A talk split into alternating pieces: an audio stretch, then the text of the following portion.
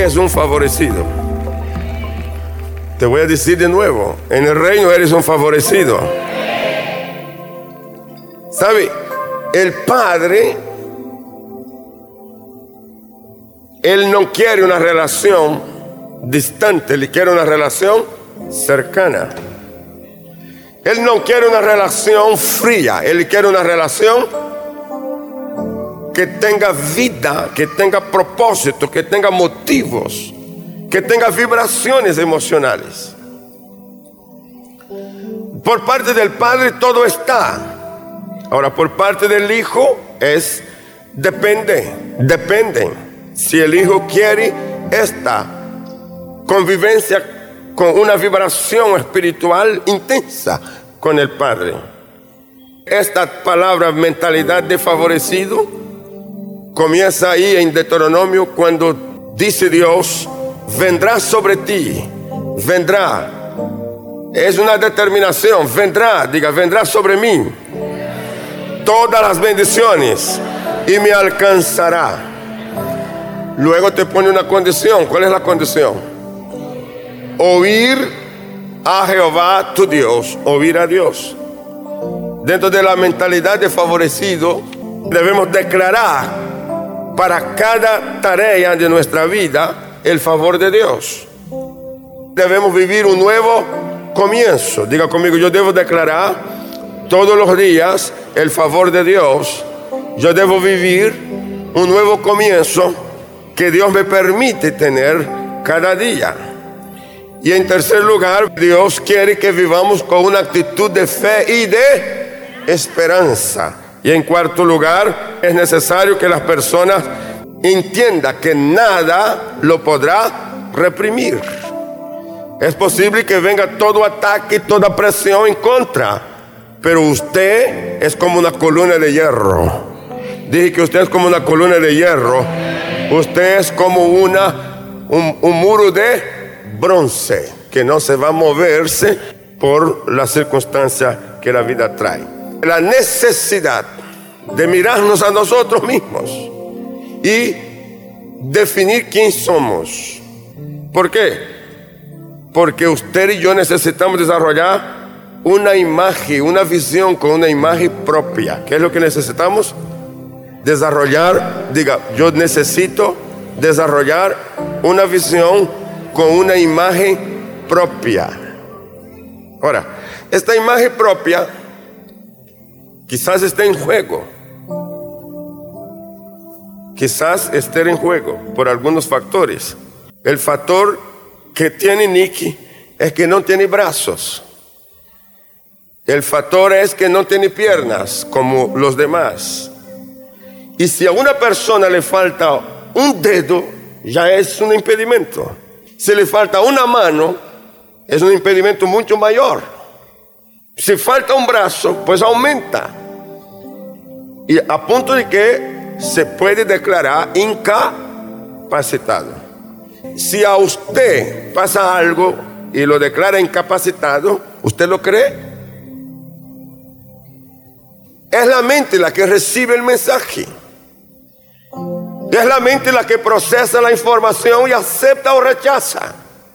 En el caso de Nick, el mensaje le llegó, llegó de la, de la sociedad, llegó, llegó de la ciencia. Los médicos no tienen nada que hacer porque es un problema genético. La familia no tiene nada que hacer. ¿Y qué va a hacer Nicky? Es una determinación de Nicky. ¿Qué voy a hacer? Por un momento él fue conducido a un ambiente de incapacitado.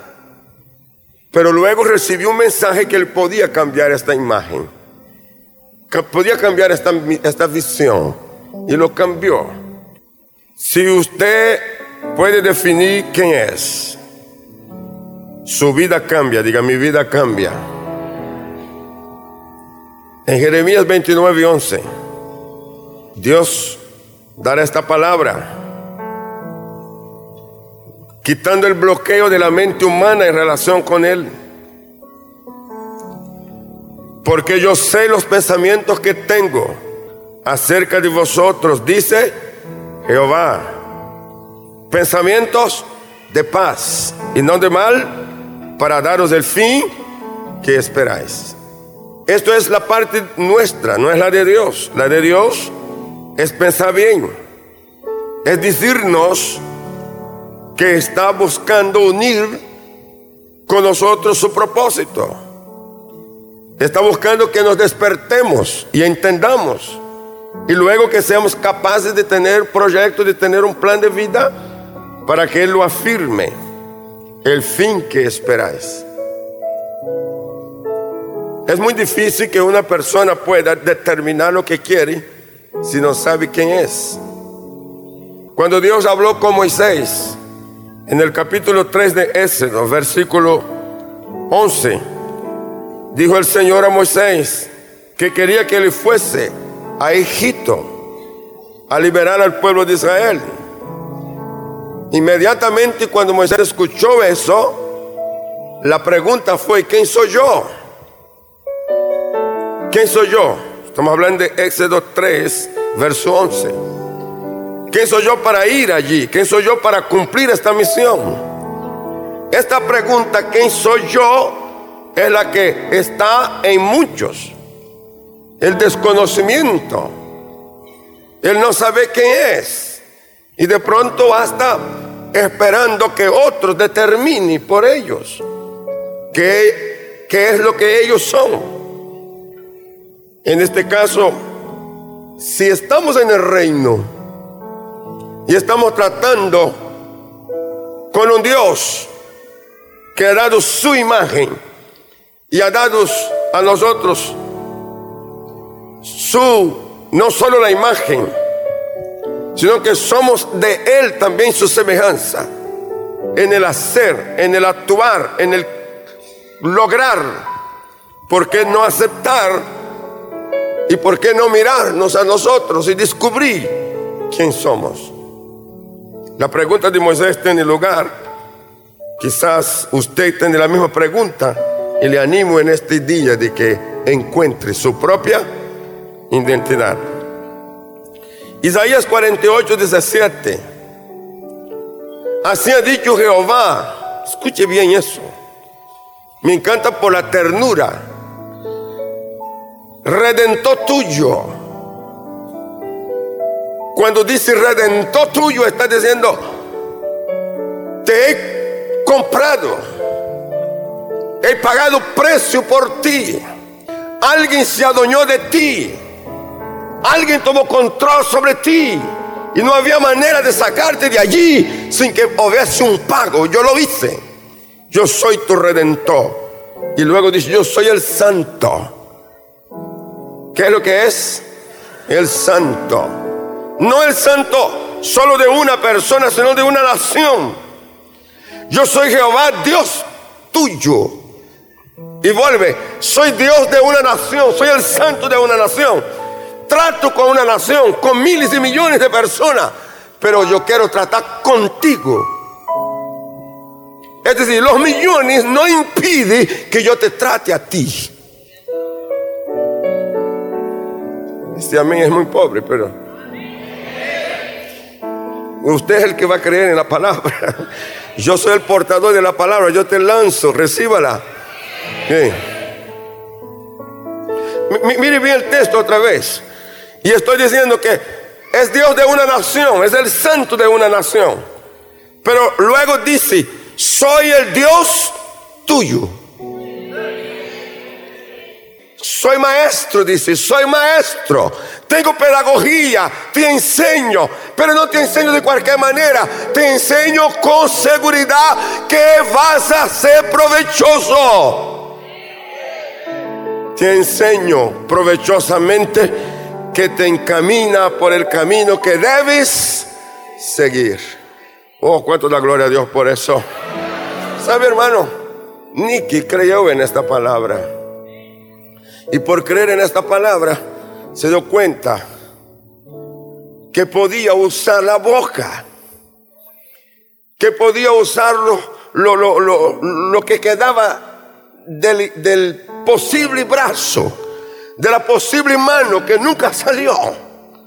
Pero lo que quedó ahí, lo toquito, lo poquito, lo usó. A mí me parece fantástico que se pare frente a, un encendedor de luz y tenga un palito para ponerlo y con él ensayar. Oiga.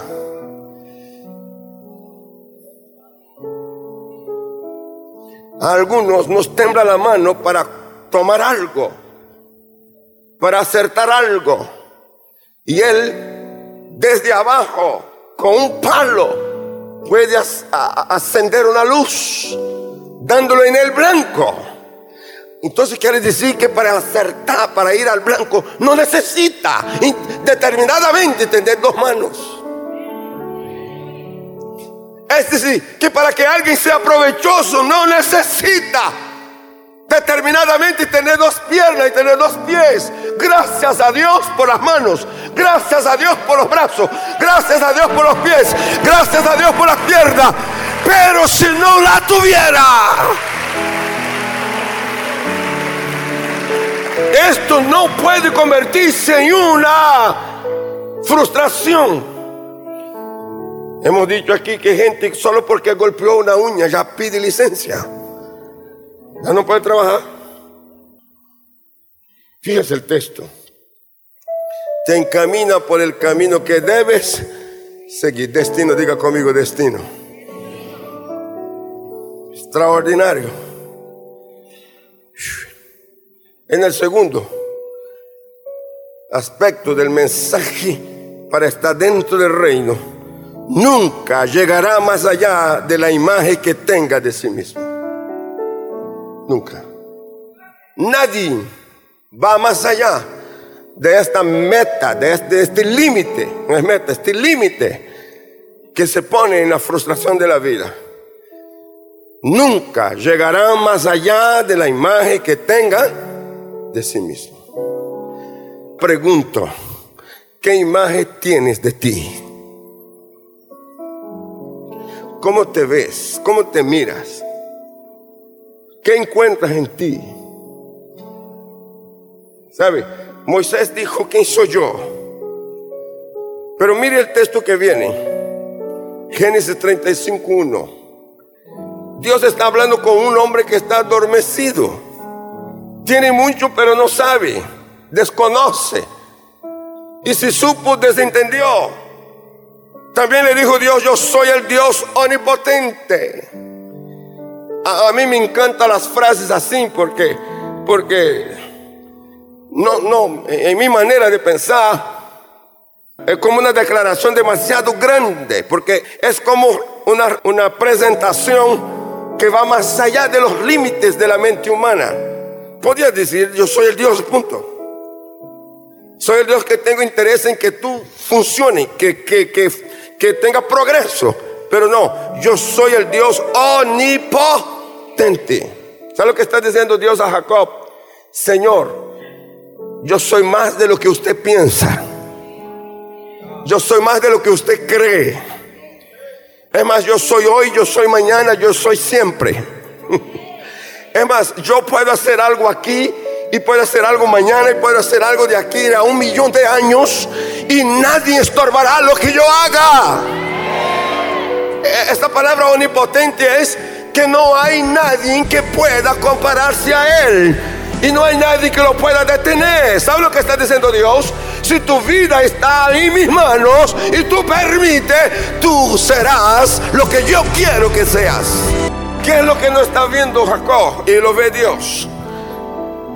Crecimiento. Jacob no ve el crecimiento. Y Dios le dice, crece y multiplícate. Él no ve crecimiento, tampoco ve multiplicación. Dios le ordena, esa es, tarea tuya, no es tarea mía. Lo mío es activar en ti el proceso, lo tuyo es administrar el proceso.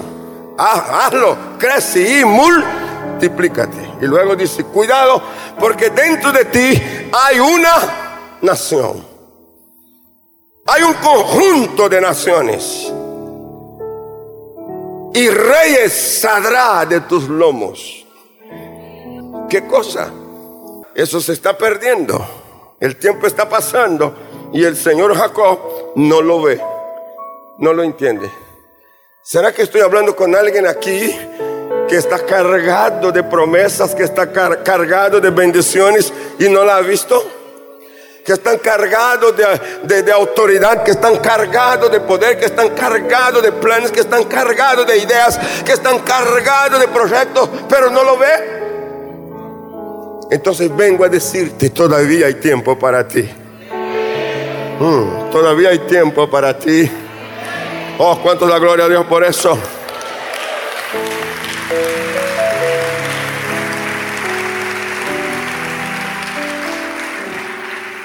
Nadie llegará más allá de la imagen que tenga de sí mismo. Tercero, no fije su mirada en sus debilidades.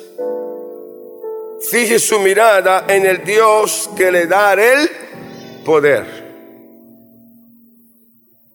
Cuando usted se mira y encuentra debilidades, identifíquelas, pero no se fije en ellas.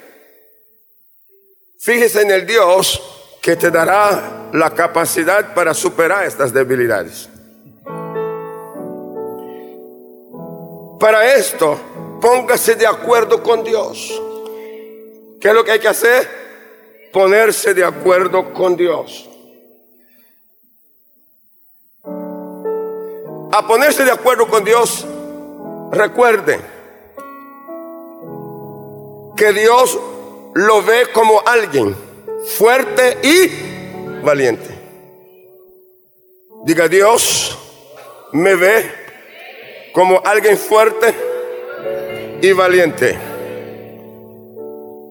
Segundo, Dios lo ve como más que vencedor. Diga, Dios me ve como alguien que es más que vencedor. Qué belleza. Si Dios te ve así, vale la pena creerlo. Cuando Pablo vio esto, dijo, sinceramente, todo lo puedo. en Cristo que me fortalece. Tercero, no ponga excusas. Que es algo tan sencillo que está en nosotros, la excusa. No ponga excusas.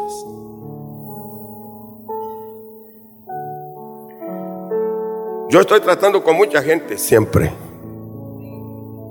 Y me he puesto en los últimos años a observar conductas. Y luego voy a mí mismo y observo mi vida. Y observo mi acción. Y yo quiero cada día vivir en un marco real. Que cuando yo no puedo, mi cuerpo no da, entonces acepto que puedo ser renovado. Que con la ayuda de Dios puedo superar y así he vivido los años que tengo. Y así he hecho las tareas. Así he logrado lo que se ha logrado. Procurando no tener excusa. Algunas veces tomo tiempo para agotar el análisis, la observación. Tomo tiempo para encontrar respuesta antes de decir un no.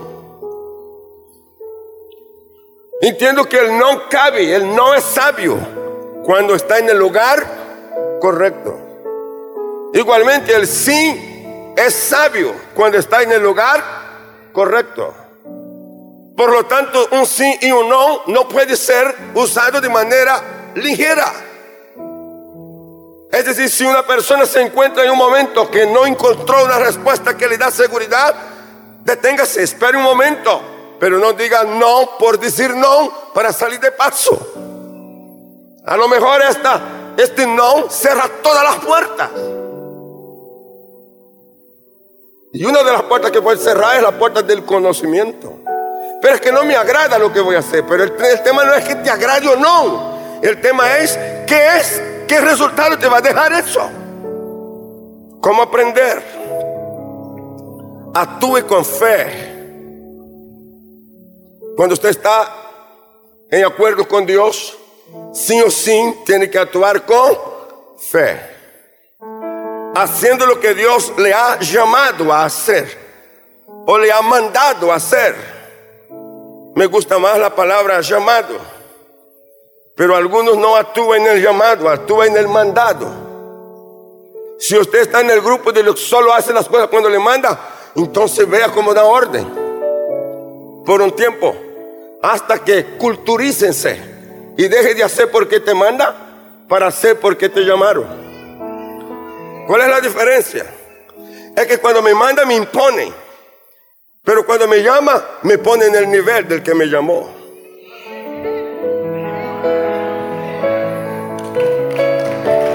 Hay una diferencia. Jesús determinó eso así. Si haces solo lo que te mandaron, cuando termines de hacer, dile, soy siervo inútil. ¿Cómo salir de esta, de esta barrera y pasar a la otra? Pues extendiendo un poquito más. En vez de ser mandado, ser llamado.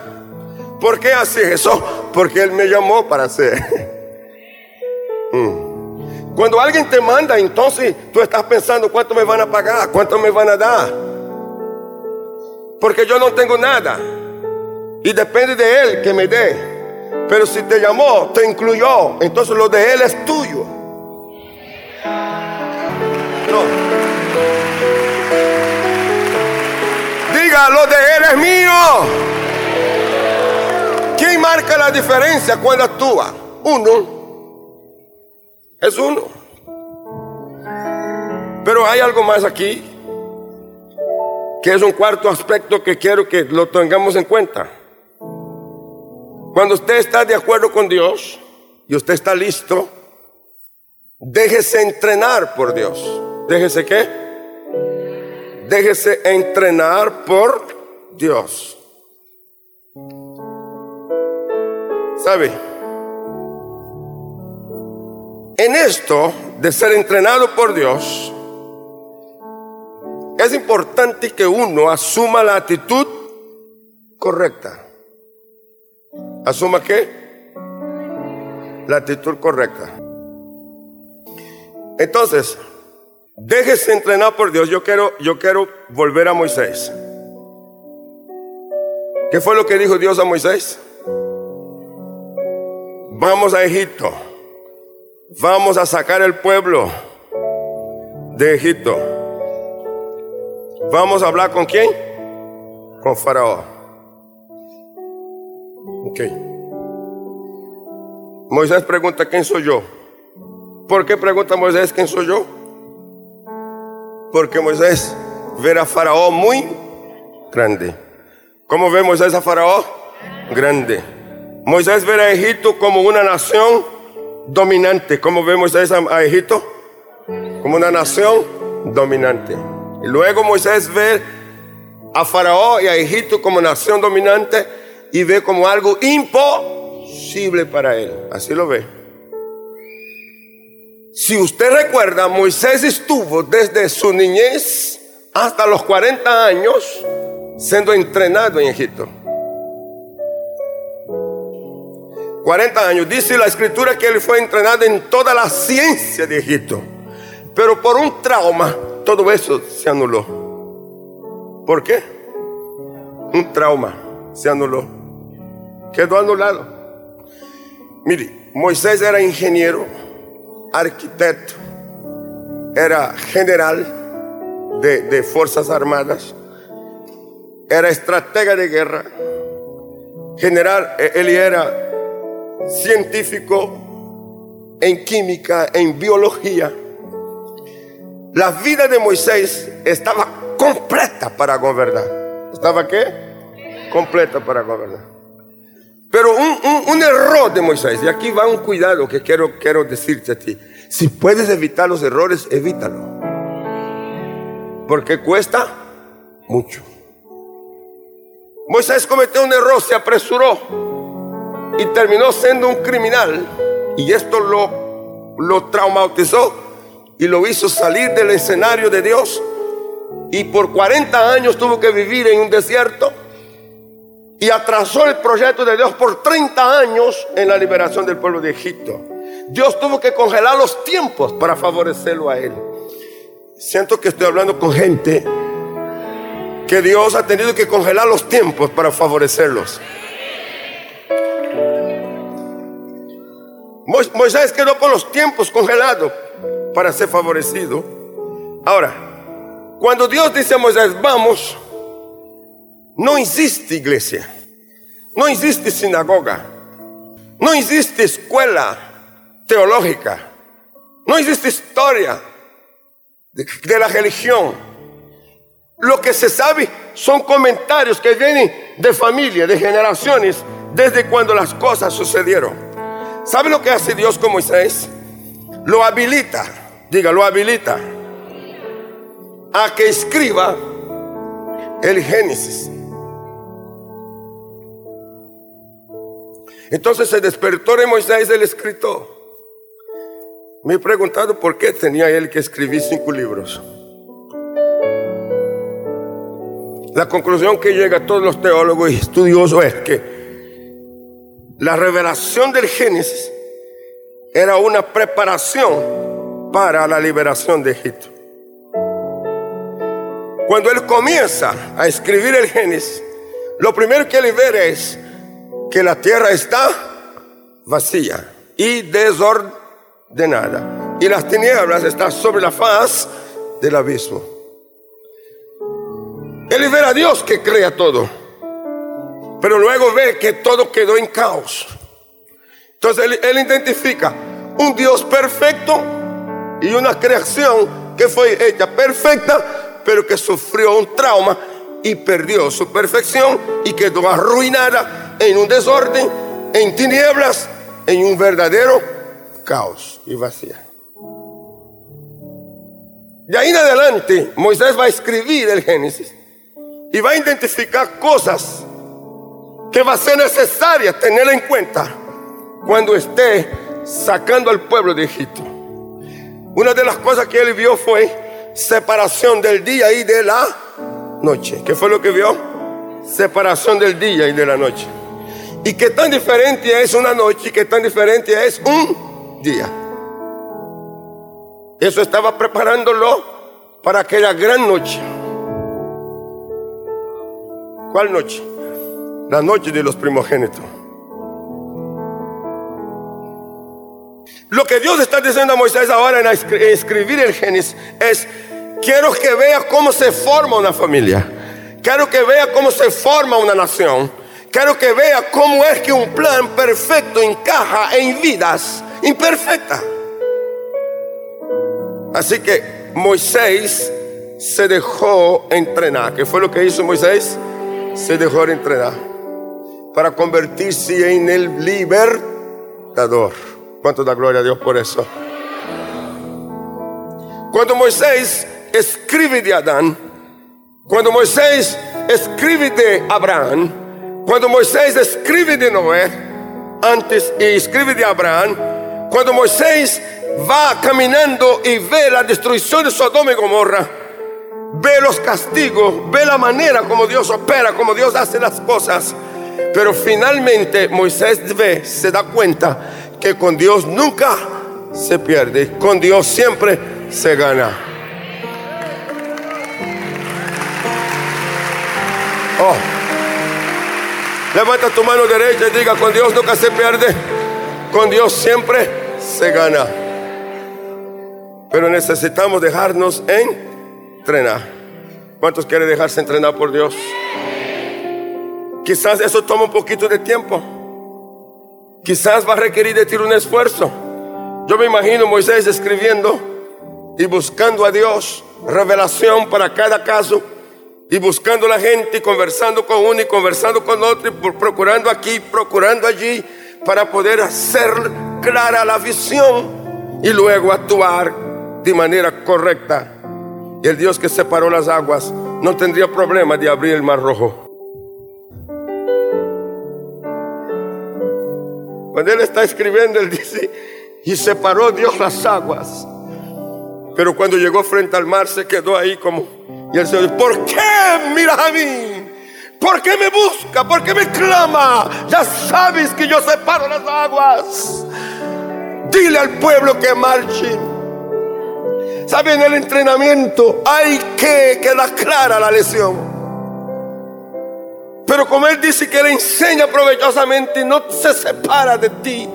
Él está ahí cerca cuando tienes confusión, cuando no puedes. Él está cerca para volver a decirte, para volver a ayudarte, para impulsarte.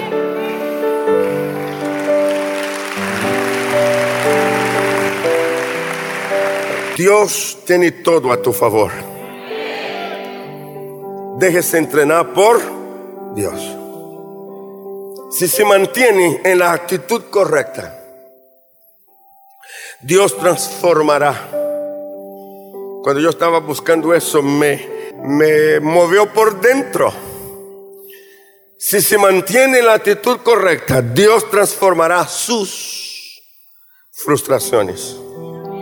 ¿Hay alguien que ha vivido frustraciones aquí?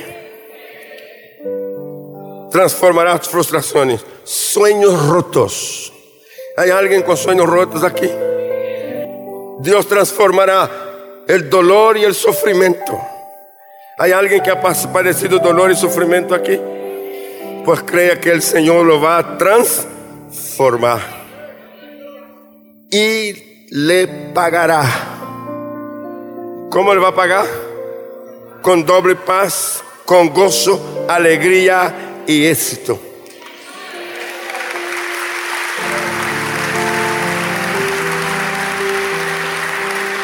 Oh, mira lo que dice Isaías. Y se puede agarrar eso porque es para ti. En lugar de vuestra doble confusión y de vuestra deshonra, os alabarán. ¿Dónde? En sus heredades. ¿Sabe, lo que dice? Que ningún embargo va a prevalecer contra ti. Si alguien se atreve a quitarte algo, estando tú en el lugar correcto, en la posición correcta, esto que se te quitó será devuelto en doble. Fíjate.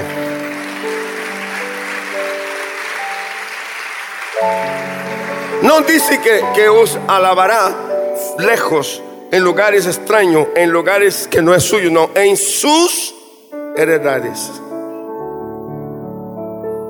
Déjame repetir lo que dije aquí años atrás. En este tiempo aún se comprará casas. Aún se comprará viñas. Aún se comprará heredades. ¿Cuánto lo cree? Yo, quisiera que esta palabra se metiera dentro de ti.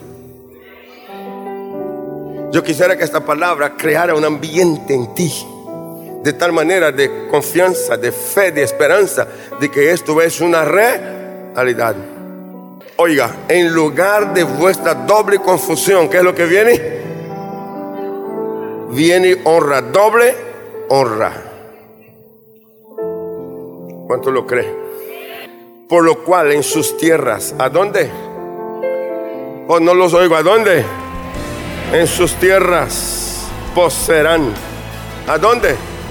En sus tierras. ¿Sabe? ¿Sabe que si tú tienes algo es allí, a donde tú estás, que vas a poseer la doble honra y tendrá perpetuo gozo.